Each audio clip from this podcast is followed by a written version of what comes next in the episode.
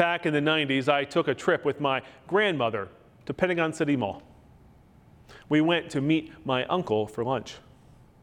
We rode an escalator down to the main level after lunch, the three of us, to return to our car, when without warning, the escalator halted. My uncle and I, along with other passengers, were jolted forward. And my grandmother was thrown from her feet and into the arms of a soldier returning to the Pentagon after meeting his own family for lunch. He was as surprised as my grandmother. You could say that was the first disciples' experience following Jesus. Up to our scripture reading today in the Gospels, the disciples' experience following Jesus sounded as though they were riding on an escalator that changed speeds, directions, and at times shut off altogether without much warning. One minute, the disciples were watching feedings and healings, and the next, Jesus was talking about suffering, rejection, and death. One minute, they were walking alongside Jesus, hearing about the glories of the kingdom of heaven. And the next, they were being chastised because they didn't listen closely enough. Their experiences in the world were etched into their brains and often contradicted what Jesus told them. Giving up the ways of the world was easier said than done. And today, giving up the ways of the world is easier said than done.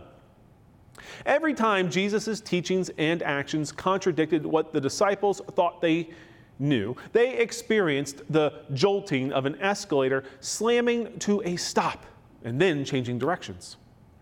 Confusing, disorienting, abrupt.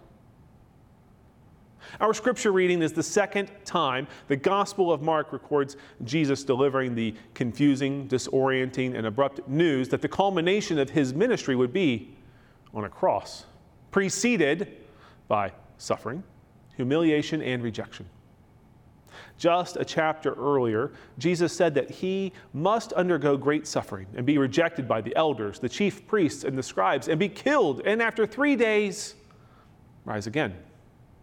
Jesus echoed his own words in our reading, saying he would be betrayed into human hands, and they would kill him. And after three days, he will rise again. The disciples were afraid to ask for clarification in both instances. Peter was called Satan, and this time the disciples kept quiet.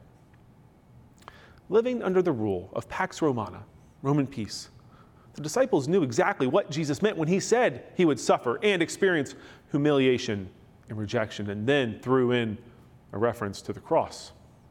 Roads throughout the empire were lined with crosses, with dissenters and troublemakers nailed to them slowly dying, made an example of in their final moments, their clothing and humanity stripped away.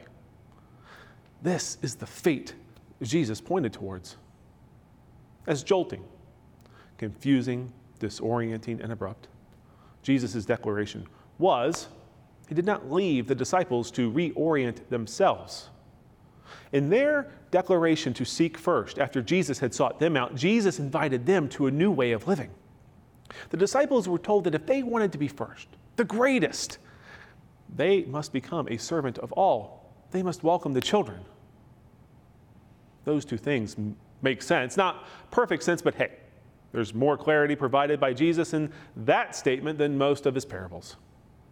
Yet, to be a servant of all and welcoming of children in the first century was confusing, disorienting, and abrupt. In order to undomesticate the gospel, we must know that the servant of all in the first century was the one who ate, received the daily bread required for survival, after everyone in the home, including the other servants, had received their fill. The servant of all is the recipient of the leftovers and scraps wanted by no one else. These servants, along with children, were people of no, zero social standing. Sorry, kids. It did not matter how cute or well mannered you were, your social standing added up to a big old goose egg. Jesus told his disciples that was the cost of being the greatest. And the cost was confusing, disorienting, and abrupt when compared to the ways of the world, then and today. The disciples could not catch a break. We read the Gospels, and at times it appears the disciples just did not get it. They would say the wrong thing at the wrong time. After seeing Jesus take a child into his arms, they would try to prevent other children from coming to him. They were anxious and afraid while at sea when they should have been asleep, maybe leaving one awake to steer the boat.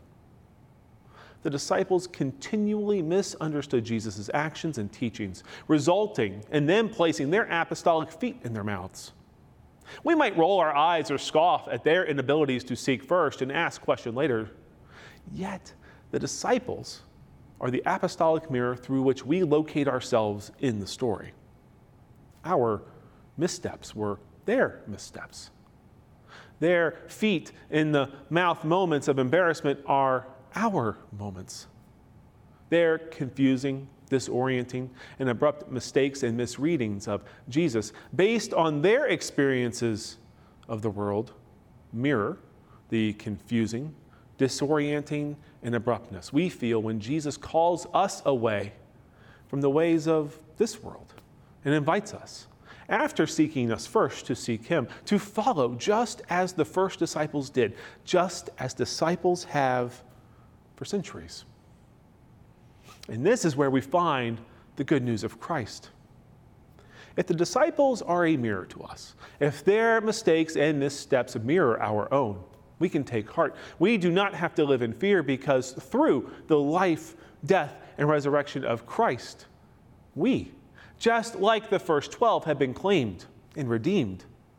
Like them, called away from their families and occupations, we have been set to a new task. We have been set to follow. Follow Jesus where he leads us, individually and as a community. As individuals, we cannot follow Jesus without the community he has called us to.